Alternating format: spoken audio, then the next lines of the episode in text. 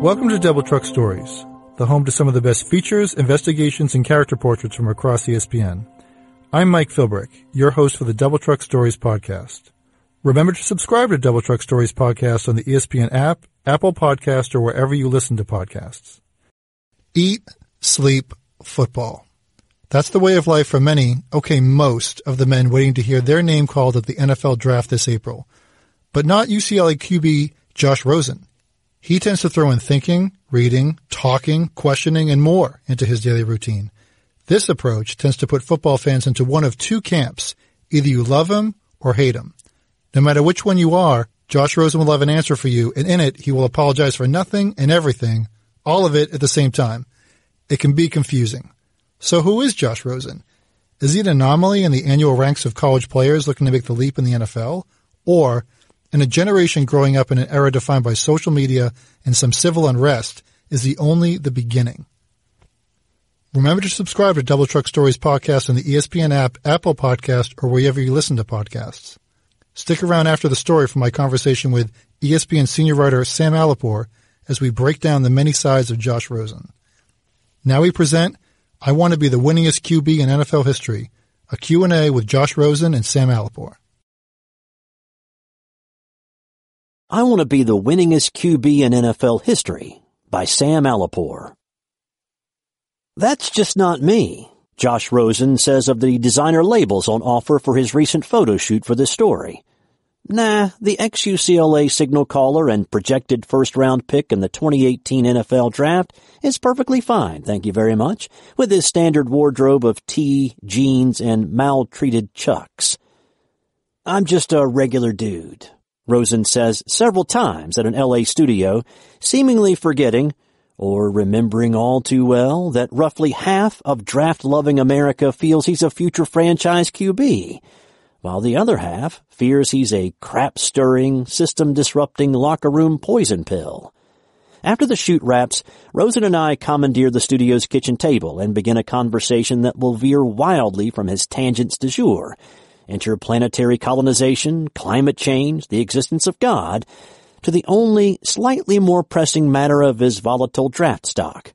He's always spoken his mind, and on the brink of the biggest day of his career, he's not changing now. Soon you'll be an NFL quarterback. How does that sound? It's a dream. Always has been. It's a loaded term. NFL quarterback, face of the franchise. What does it mean? Ready for that responsibility? I'm excited for it. I don't think I'm ready for it, but I'm as ready as I can be.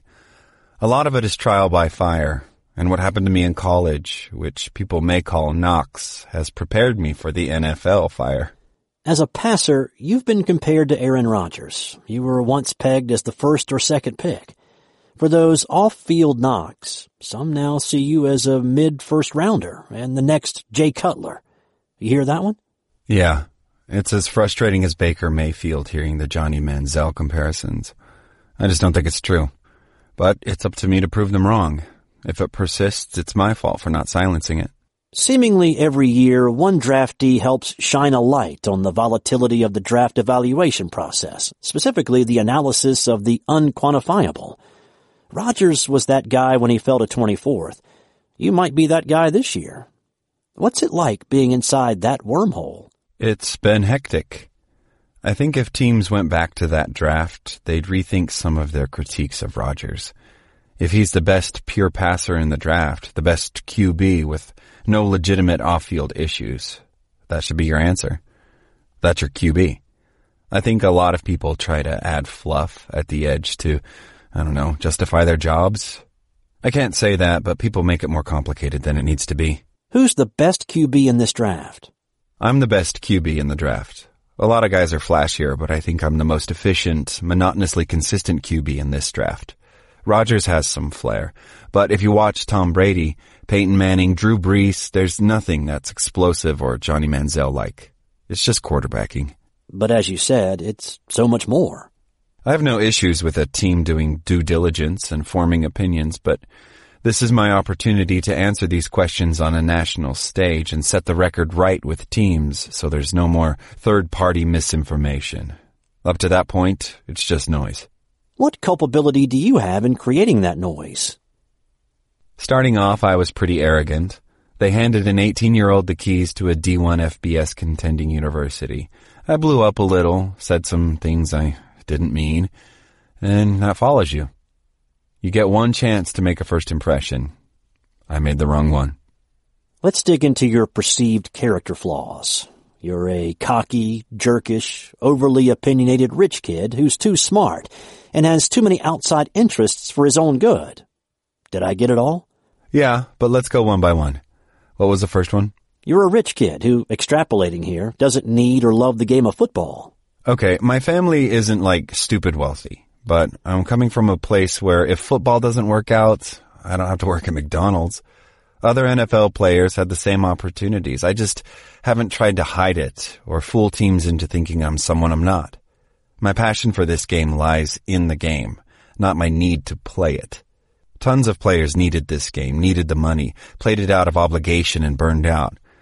I don't need it, and still I give everything to it. Your parents are Ivy League educated. Your dad, Charles, an orthopedic surgeon, was on Obama's short list to be Surgeon General.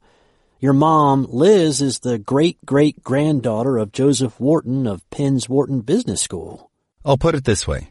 These connections were discovered because I shared them. That's my naivete in thinking I'm going to tell people who I am because that's who I am. At 18, I wasn't aware it was something to hide. Is it something to hide? I think so, because I'm catching flack for it. I could have avoided it if I just shut my mouth, but that's not the person I want to be. What are your football goals? I want to be great in everything I do. As far as football, I always looked up to Kellen Moore of Boise State. I thought it was the coolest thing that he was the winningest QB of all time. I thought that was a cool word, winningest. So I want to be the winningest QB in NFL history. I want to win the most games and most championships. I'd say six titles, but if Tom Brady gets six, I'll say seven. and that's a perfect transition to you're cocky, egotistical. You have to be, but you have to know where it plays and where it doesn't. If you're talking to reporters, pull your foot off the pedal. In a game, if the window's closing on your receiver, sometimes you need to dial it up and say, F that. I'm going to get the ball in there. I'm supremely confident in my abilities as a quarterback. A related knock, and it's a biggie. You're a jerk. How does it feel to know that when you Google jerk Josh Rosen, you get thousands of results? It's a blessing in disguise. If you get ID'd as a jerk, you try really hard not to be one. Maybe a little bit of me was a jerk in the past. I'm trying to wipe it away. What's the most jerkish thing you've done? The social media post about Under Armour was pretty essy. And the hot tub. What was the mistake with the tub? Having an inflatable tub in your room? Hosting a woman in the tub? Or allowing a photo to hit Instagram? Hosting a woman in the tub. Again, it's about tailoring the message. I don't want to get political, but the thing I regret the most about the Trump thing is using the F word. I'm a role model for kids. I regret the F word. Now, the hot tub, I accidentally shipped it to my mom's house. My mom thought it was hilarious and drove it up to me. I thought it was hilarious because she did, but I shouldn't have had a woman in there. I enjoy making people laugh, but what I find funny and put online, others might misconstrue and find jerkish. I need to refine my message, but not lose who I am. Next one. You have an issue with teammates. Just ask my teammates. They love I don't even want to say that. It'd be jerkish to say I'm effing sick and my teammates would reaffirm me because I'm dope. Talk to my teammates. I'm confident they recognize how much I care for them. How would you describe your leadership style? I'm not rah rah. I want to develop individual relationships to understand how certain people react. Does he respond to a kick in the butt, or does he need encouragement because he's self-critical? I take the time and effort to get the best out of every individual, not out of fear, but out of love. Former UCLA coach Jim Mora swears by you, but in SI he called you, quote, a challenge. But he's a fun challenge, a great challenge, and an interesting challenge, end quote. What do you think he meant by that? I think if you can take radioactive material and concentrate it, you can get something real special out of it. You're that material? Yeah. People go, he's radioactive, but that's pretty wonderful if you know how to point it in the right direction. We're almost done with your flaws. All good. You're enjoying this? Absolutely. You're too smart. There are NFL guys who are mathematicians. I'm not that smart. I don't have the raw IQ that others do. I'm just curious. I like reading and learning, and because I value authenticity, I'll talk about it. Is it true that your former position coach, Marcus Tuiasosopo, started meetings with a two-minute Josh period where you could express that curiosity before focusing on football? We'd just come in early and shoot the S about what's going on in the world, but my curiosity applies to football too. One of the things I appreciate about ex-UCLA offensive coordinator Jedd Fisch is he teaches us the history of plays and why we're calling them. Why are we calling this play and what are we trying to get out of it? If I'm not asking those questions, there's a disconnect between what me and my offensive coordinator are thinking. I'm a people pleaser. Tell me why and I'll execute it. Your high school coach said you're also curious about religion, and while you're Jewish, you attended Mass every Sunday. That's right. I went to a Catholic school and it was cool to learn. You have to have an open mind. It'd be naive to think you're just born into the right religion that will get you into heaven. My opinion will evolve and grow. Where do you sit on it? I'm Muslim by heritage, and I used to attend Mass too, but it was partly to impress a Catholic girlfriend. Now I'm agnostic. Same. But agnostic and atheist are loaded words. People get scared like, whoa. Look, I don't know, and I don't think it's possible to know. Don't tell me how to live my life, but I'd love to hear about how you live yours. What else are you curious about presently? Film. I'm a big documentary guy. I just saw Icarus. That was pretty good. And I love every Christopher Nolan movie, especially Interstellar. I'm a big Neil deGrasse Tyson fan. I've read all his books. Now I'm on Astrophysics for People in a Hurry. I watched the whole Cosmos series, and I'm a huge fan of Elon Musk. I think he's getting ready to nuke the poles, spark some global warming over there. Wait, slow down, bro. What are you talking about right now? Not to sound like a nerd, but Elon's goal with Mars is to find a way to speed up the greenhouse effect, heat up the planet and grow vegetation, possibly by launching nuclear warheads at the poles. You know how a volcano erupts and ash suffocates Earth? If you do that on Mars, See, now people will go, he's too smart. No, I just think it's cool. I'm not smart enough to be an astrophysicist. I'm curious enough to read what they want to tell me. We're at the last knock on you. He has too many outside interests and is overly opinionated. I want to comment on overly opinionated.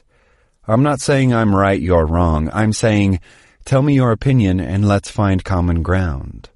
My opinions are out there so they can be molded and so I can learn. But you're expressing these opinions in an age when some people want athletes to shut up and dribble. That minority will go away. Not completely, but I'm sorry you're not winning this one. You won't successfully get people to stop caring for other people. Not happening. As a pro, will you continue to speak up, or will you shut up and throw? Both. I think I need to shut up and throw when I get there. I do want to get involved in my community immediately. But the main thing is the main thing. JJ Watt is a guy I admire, the way he balances the two. Athletes have a platform. It'd be selfish to shut up and throw, get paid, go to the Bahamas. It's selfless to be JJ Watt. To which causes will you lend your voice as a pro? I think it'll evolve. But one cause I'll champion is the environment. It touches everything. I mean, the war in Syria started because of the drought and famine that destabilized the country and led the population to revolt against the government. I know global warming is a partisan issue for some stupid reason, but it touches everything. Keep in mind the NFL isn't the NBA, where marquee names regularly critique the occupant of the White House, for example. Clearly, you lean liberal. Are you going to stay out of politics as a pro? My dad voted for Donald Trump and contributed to his campaign. My mom is a strong feminist liberal. That's how I'm learning compromise. I'm not going to be political. I'm just going to do what I believe is right. And if that happens to fall on the political spectrum, so be it. But there's a time and a place for it. You might not want to speak against the president in the playoffs or before you have a starting job on a team and actually have a voice. Will you continue to advocate on behalf of student athletes as a pro? Yeah. I don't know how, but it's something I'll continue to fight for. I just hope people understand it comes from a good place I'm not trying to mess up a system. I just care for other people. LeBron James and your fellow Bruin Lonzo Ball are among the pros to recently challenge so-called amateur status. Was it a mistake for you to do so while still in school? No, but how I did it was. Sliding my own college on its apparel deal on Instagram wasn't very intelligent. The message needed shaping, but As a pro, I'll have resources to get things done, affect things, not just with opinions in the news. One of the reasons I came out of college was to actually have the resources to do like a massive beach cleanup. At UCLA, you spoke about athletes who are living in a team room because they can't make a security deposit. Did you see that at UCLA? Yeah, absolutely. A lot of these guys, if they don't get food from the team, they're not going to eat.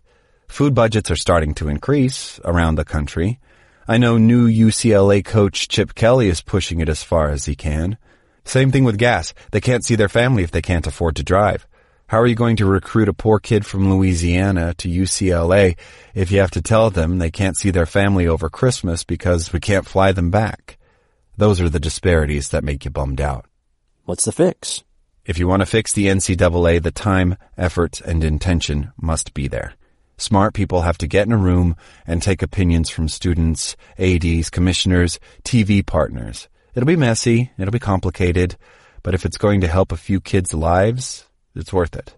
But that's for smart people to figure out, and that's not you, apparently. I think the answer is the untapped revenue stream in marketing.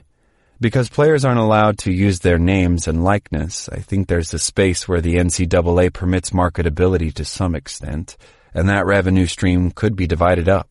Maybe you should be in that room after all. I have a 60 page document on it I can show you after this, but I don't want people to know it's actually written. Clearly, you've got a good mind and designs on how to use it.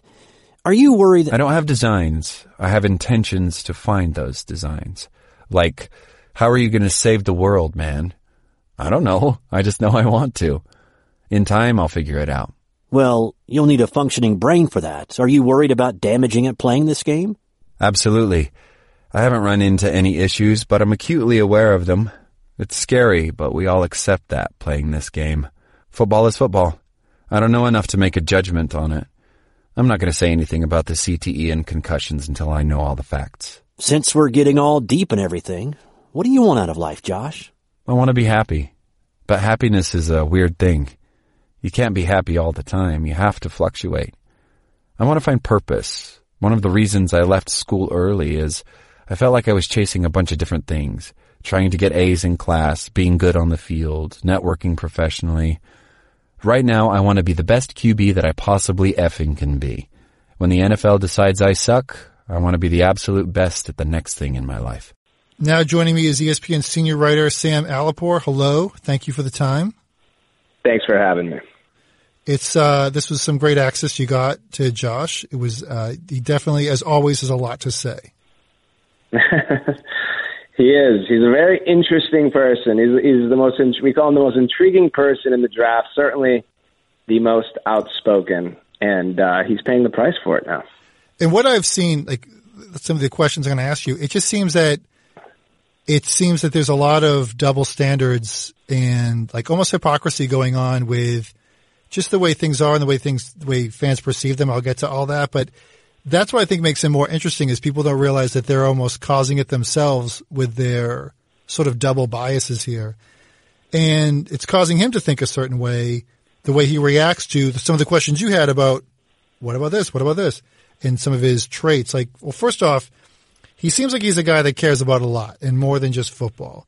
But at the same time, when it comes to his opinions, it seems like he wants us to think he doesn't care what we think about him. I mean, and what I mean by that, he has a lot of opinions about himself, football, politics, NCAA, but at the same time, he doesn't think, he doesn't really seem to care what we think about his opinions. But yet at the same time, he see, he's almost on this part of this pre-draft tour explaining his opinions, where if he didn't care, it almost would be like, if he really didn't care, wouldn't he just kind of shut you down right away and just say like, I don't care, next? Right. Well, look, he cares right now because this is the audition of a lifetime. Mm-hmm. And he's trying to explain his opinions. Now, I kind of, I get where he's coming from. I'm I'm a very passionate person too, and I have a lot of opinions about a lot of things.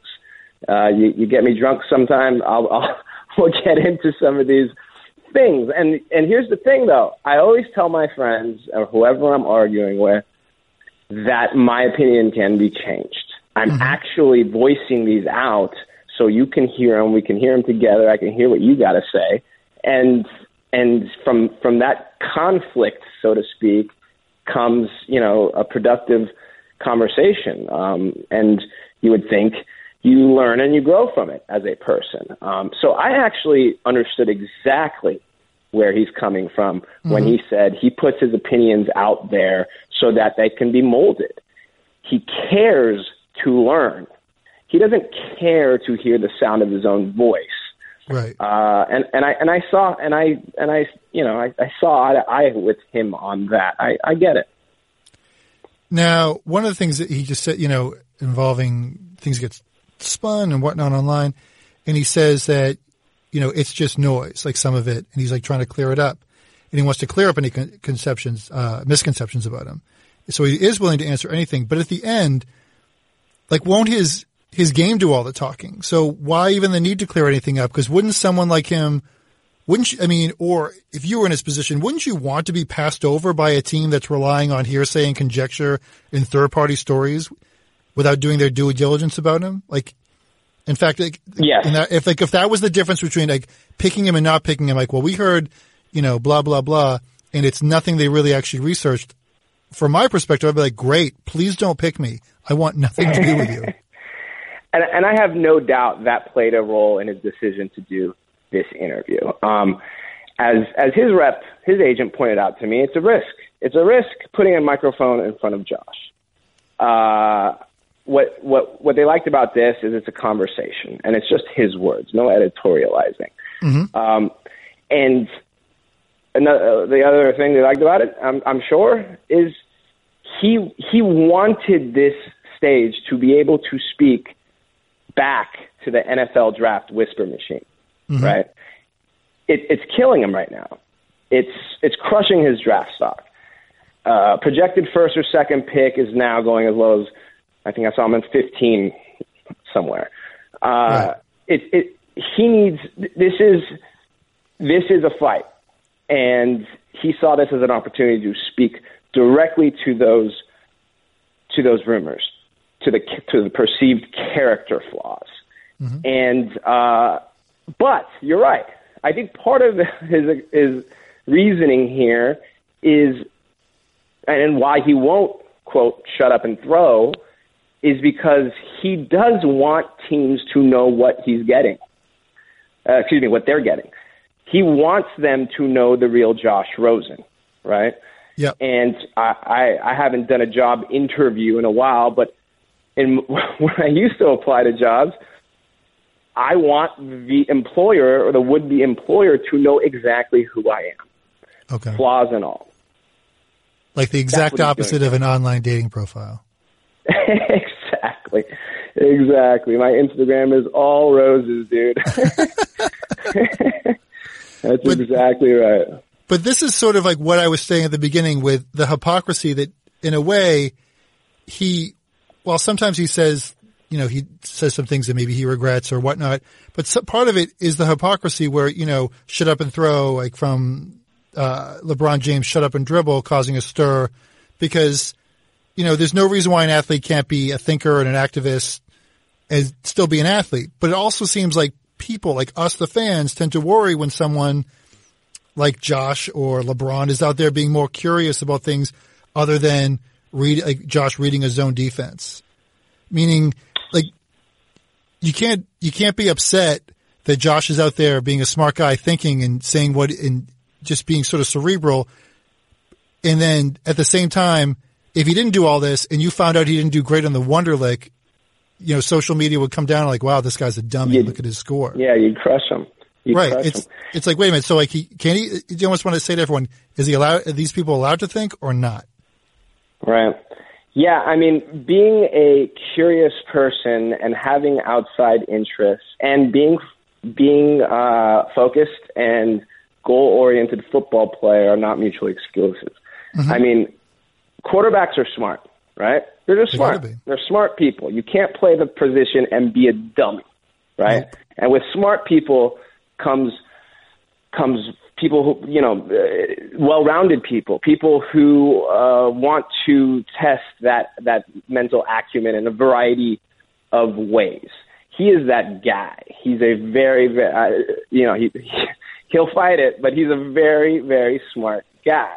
So what uh, where he's running into trouble is he's playing a position that is manned by a bunch of vanilla, uh, vanilla you know, machine type personalities. Whether it's accurate or not, whether that's real or not, uh, it could be that Drew Brees is the most interesting man in the world. Mm-hmm. But you put a microphone in front of him, he's not going to say anything remotely interesting or controversial. It's not right? worth his. He's learned it's not worth his time or effort. It's not worth it because at the end of the day, the NFL is the most buttoned up conservative pro sports league. Right? Mm-hmm. The NBA, you have LeBron James and on down the line speaking regularly on social issues and political issues. Right. In the NFL, you don't do that. At least not at the quarterback position, the most high profile position in all of American pro sports. But that's not any position if so you ask interesting. If you ask Sorry? these guys that haven't, if you ask the guys that you know protested and haven't been signed yet as free agents, it's not in any position. Like it's it's a zero tolerance policy, let alone right. quarterbacks. That's absolutely right, and that's what makes it so intriguing. I mean, he's the cover athlete of our next issue. We're calling him next, but he's actually the first. He he mm-hmm. could very well be the first bold, informed voice to man the top position in America's top sport. And just think what happens next, right? Mm-hmm. Just just imagine the influence someone like that, a bold, informed voice, could have from that platform. So will he shut up and throw? I hope not. Right. But as you know, he sort of hedged his bet a little. He, he said, "I will shut up and throw to some extent when I get yeah, there." Well, he, yeah, he seems he seems not to be in, entitled like you know the champ is here, like walking in the locker room. He knows he needs That's to win exactly it over. Right. He specifically said, you know, I need to earn my spot, right? And and maybe I, I, I become more outspoken when I have a starting role. Mm-hmm. Uh, but he, he he'll bide his time. He's he's you know as as brash as his words are sometimes. He, he came across as as a humble person who knows what he doesn't know. Right? As he said, like what he liked about his offensive coordinator at UC, uh, UCLA, Coach Fisch, He mm-hmm. said he he would teach them the history of the plays and why they're calling them because he he doesn't know, right? You yeah. teach him the why, and he'll do it. As he said, it's, he's a yeah. people pleaser. Just tell him why, let him learn, and then he'll execute. And what I, is interesting though, but yeah. going back, so this is like my point, initial point, like with the wonder, like whatever. It seems like he's a little bit a victim of a hypocrisy of like we want both sides and we're just going to criticize whichever one you aren't at the moment. But the other part of it is it seems that you know, when he spoke of his background, like his father's an orthopedic surgeon, his mother is a Princeton educated former journalist. Her mother, his mother's legacy goes through the Wharton School of Business at the University of Pennsylvania. And then he said of football not working out, he said, you know, quote, I don't have to work at McDonald's. And for an intelligent guy, to me, that made no sense. Meaning that it's almost like he relies on his thinking so much that sometimes he thinks too quickly and says hmm. the first thing because – you know, if you come from massive privilege and I come from nothing and we both meet on the US, uh, UCLA football field, once we're there together, once we experience UCLA, maybe our struggles were different, but from then on, you know, we don't, has nothing to do with McDonald's. I guess he could say, you know, I guess he could have said like, no, I don't, like if football doesn't work out, I really don't know what, you know, I didn't, I didn't have to struggle growing up. Like my, my father was a surgeon. But I guess my other point is, so I guess my point is, do you think that sometimes he's the victim of his own brain in the sense that he is overconfident and he has to sort of back up what he says a little bit, like back off what he says, I should say. Yeah, I mean, look, he's he's quick witted and and uh, talks pretty fast, actually. mm-hmm. And uh, as we all know, the, the filter isn't secure, right? Mm-hmm. Yeah. So you tell me what you want, Mike. You want that filter in there? I'm a, I, I, you know, I, I blurt out things that I regret. Uh, but, you know, I, I don't, I, in some ways he played this safe because he did walk back some things. Sure. You know, sort of mid question. Um, now, yeah, I'm not trying know, to come down on him for specifically saying that. I'm just using it like as an example of it's almost like you're thinking too quickly. Right. Like your And- brain, you're getting a little bit too confident in your be- brain.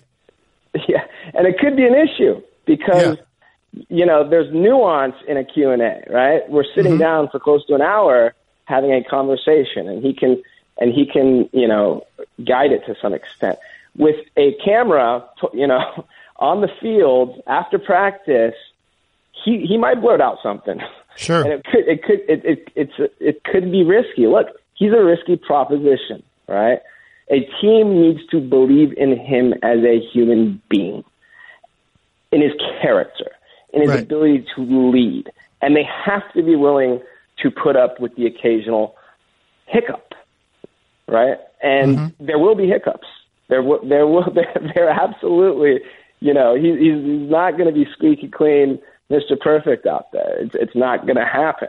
Uh, but he is going to be real, as he said repeatedly. I I'm never going to stop being real, and you know that's the kind of person you want to hang out with. Is that the kind of person you want in your locker room? I, I, I'm a Raider fan. I, I have Derek Carr, and I'm very happy with him. Yeah. But I love him in the Raider, Raider locker room, right? Sure. I don't know that that flies in conservative country. Uh, so, you know, again, part of the reason he's, I think he's doing this is to let people know exactly who he is, and there will be no mistakes made by a team who's on the fence. But when it, when it comes to some of these character flaws or perceived character flaws, and just like I said about, you know, if you had mentioned that again, like, hey, the McDonald's thing that I just said, he'd probably back off. He'd be like, oh, okay, yeah, I guess that makes sense because he seems self-aware and, you know, something every one of us could use a little more of being self-aware of your own personal flaws. But Right. when you talk about him being cocky, isn't he in a profession where you need to be cocky? I mean, if his father was going to operate on my leg, I would want him to have the same approach as Josh and be like, dude, no problem. Relax. I got this. Total piece of cake. Yeah, as opposed to, you know, I don't really know where the knife goes in this situation. yeah. It's like, it's like, yikes. I haven't seen one of those, you know, as you're falling asleep. Right. I mean, it seems as far as balance, he knows you need this, but, but then he also has sort of learned like, I'll explain it to you, but I know going back to your Drew Brees point, like I'm starting to learn that maybe there's some of it it's not worth my time to say out loud. Like if I see Right. that little that little moment there, like yeah, I'm going to shove that. I'm going to get that ball in there. I'm going to get that to him. I can do that. That's exactly what you want in a quarterback. Um, And uh, a surgeon. especially, and especially in a quarterback, right? uh, again, back to my Raiders. Derek Carr is a very, very gutsy thrower. So is Right. Brett Favre. So are all the best, right? Um, maybe maybe Josh doesn't play with flair as he as he said himself, but he's a very gutsy thrower, and I want a confident quarterback in my huddle. I want a leader of men, and me, leaders of men are not meek. They're confident. They're cocky. The best of the best, and I've been around most of them, from Kobe to LeBron. They are impossibly cocky, Right. and they wouldn't be who they are were they not. And yeah, and it's interesting when you say that about like, you know, the, the guy who makes the dangerous throws if need be. I mean, look at Brett Favre. Brett Favre threw picks and some of the, the biggest plays of his def- defining plays of his career at the end, like when he was with the Vikings, was an interception.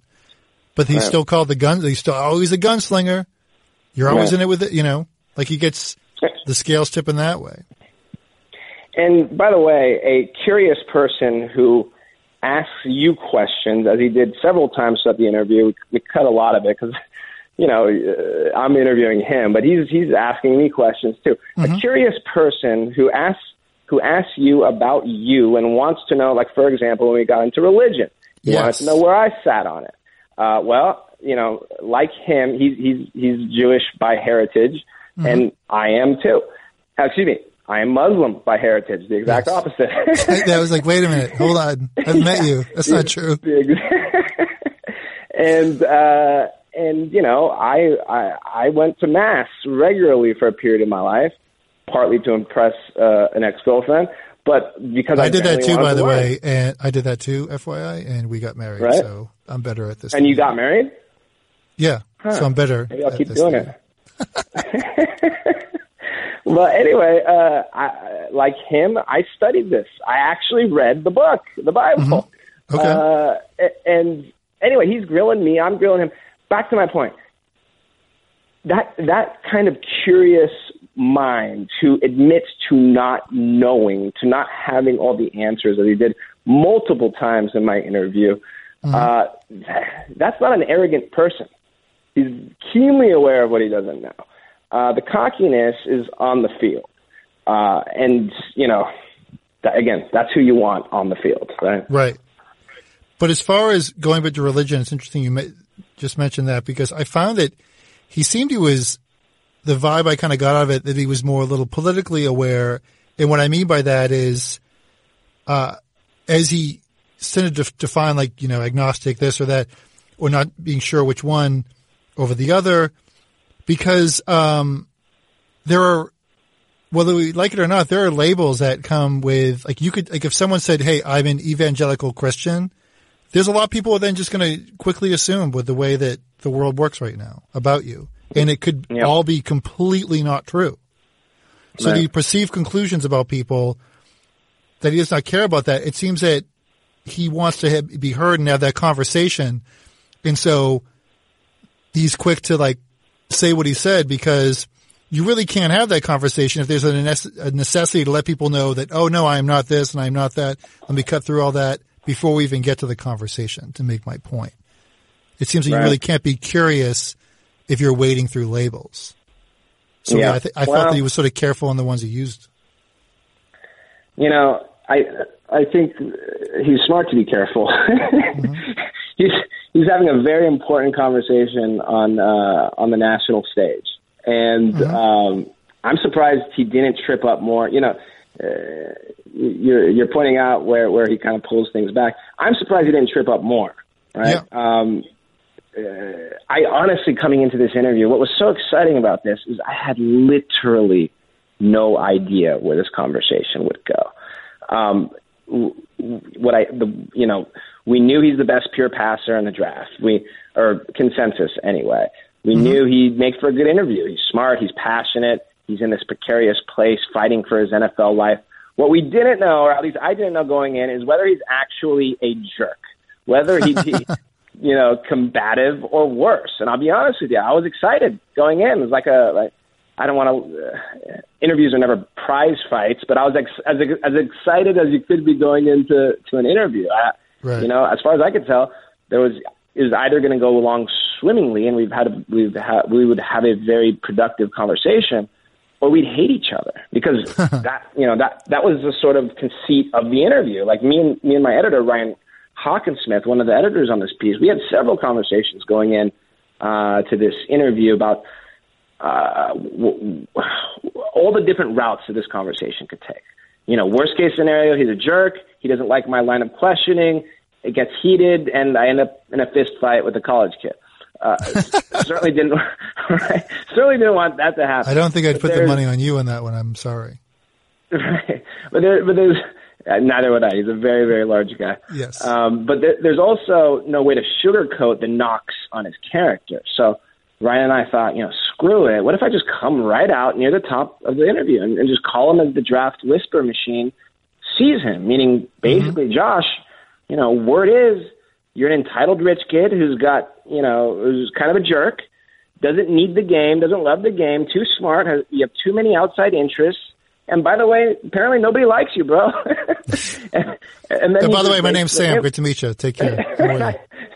no, yeah, yeah, we uh, we played some catch going into it. We we loosened things up a little bit. That's great. Uh, but uh, but you know, with that kind of uh, with, with with all that ground to cover, um, eh, not to mention, I I knew we'd be getting into his his you know thoughts on religion and mm-hmm. and politics and uh, it's amazing he didn't trip up more and yeah. and and you know rather than trip up he embraced it right I, I called him all those things and you see in the story you read mm-hmm. in the story uh he dug it. He embraced the yeah. conceit, and He's actually like, next going on next. Yeah, I love it. Yeah, he's actually you know asked, uh, let's go one by one. Hit me up, hit me again. Yeah, with, with you know with all the insults you could muster. Right, because um, I don't want to miss. I don't want to miss any of them.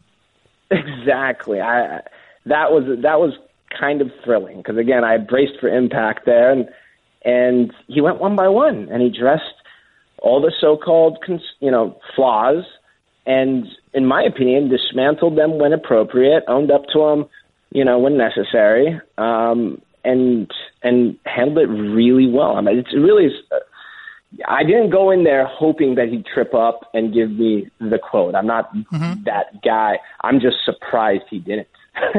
yeah, and I just in some of the things though, I know it seems like that's what I'm trying to figure out what he truly cares about, in the sense that. uh like I don't know why he would ever apologize for any part, even one tiny second of the inflatable hot tub in the dorm room. I mean, that I to totally me looked like that to me looked like the most college thing I've ever seen.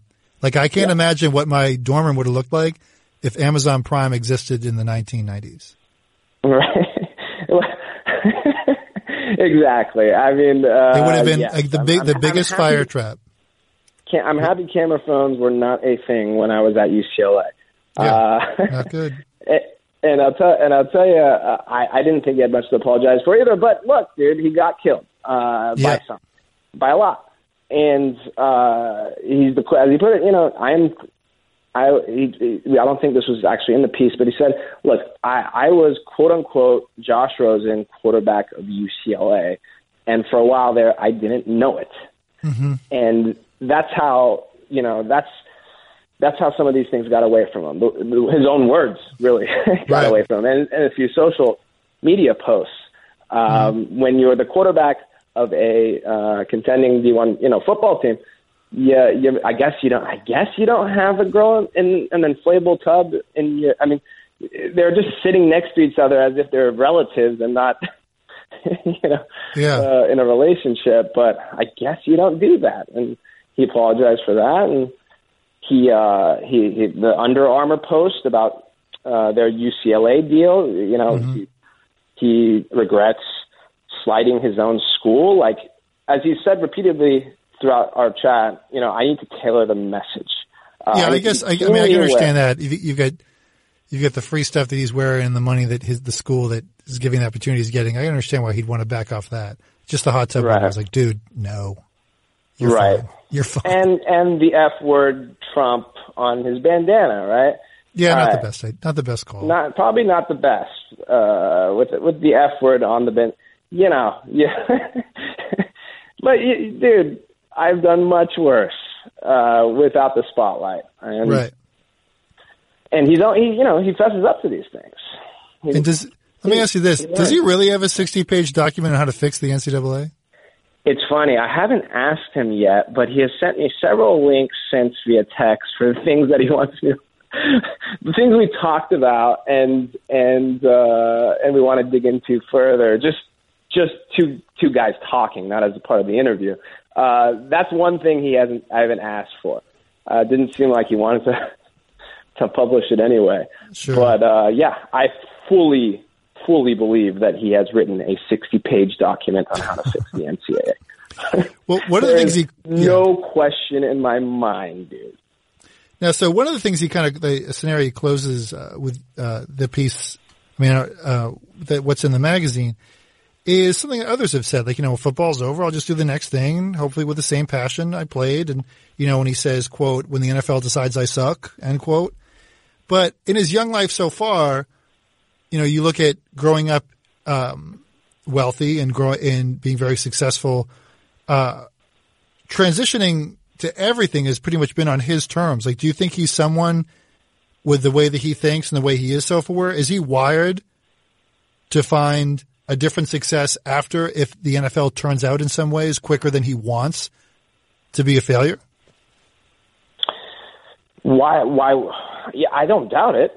I mean, he's he's he's really smart. He has a lot of interests, mm-hmm. uh, and he's going to have one heck of a Rolodex when he's done. Right? like, yeah. I mean, he he was telling me he, he was networking professionally in school.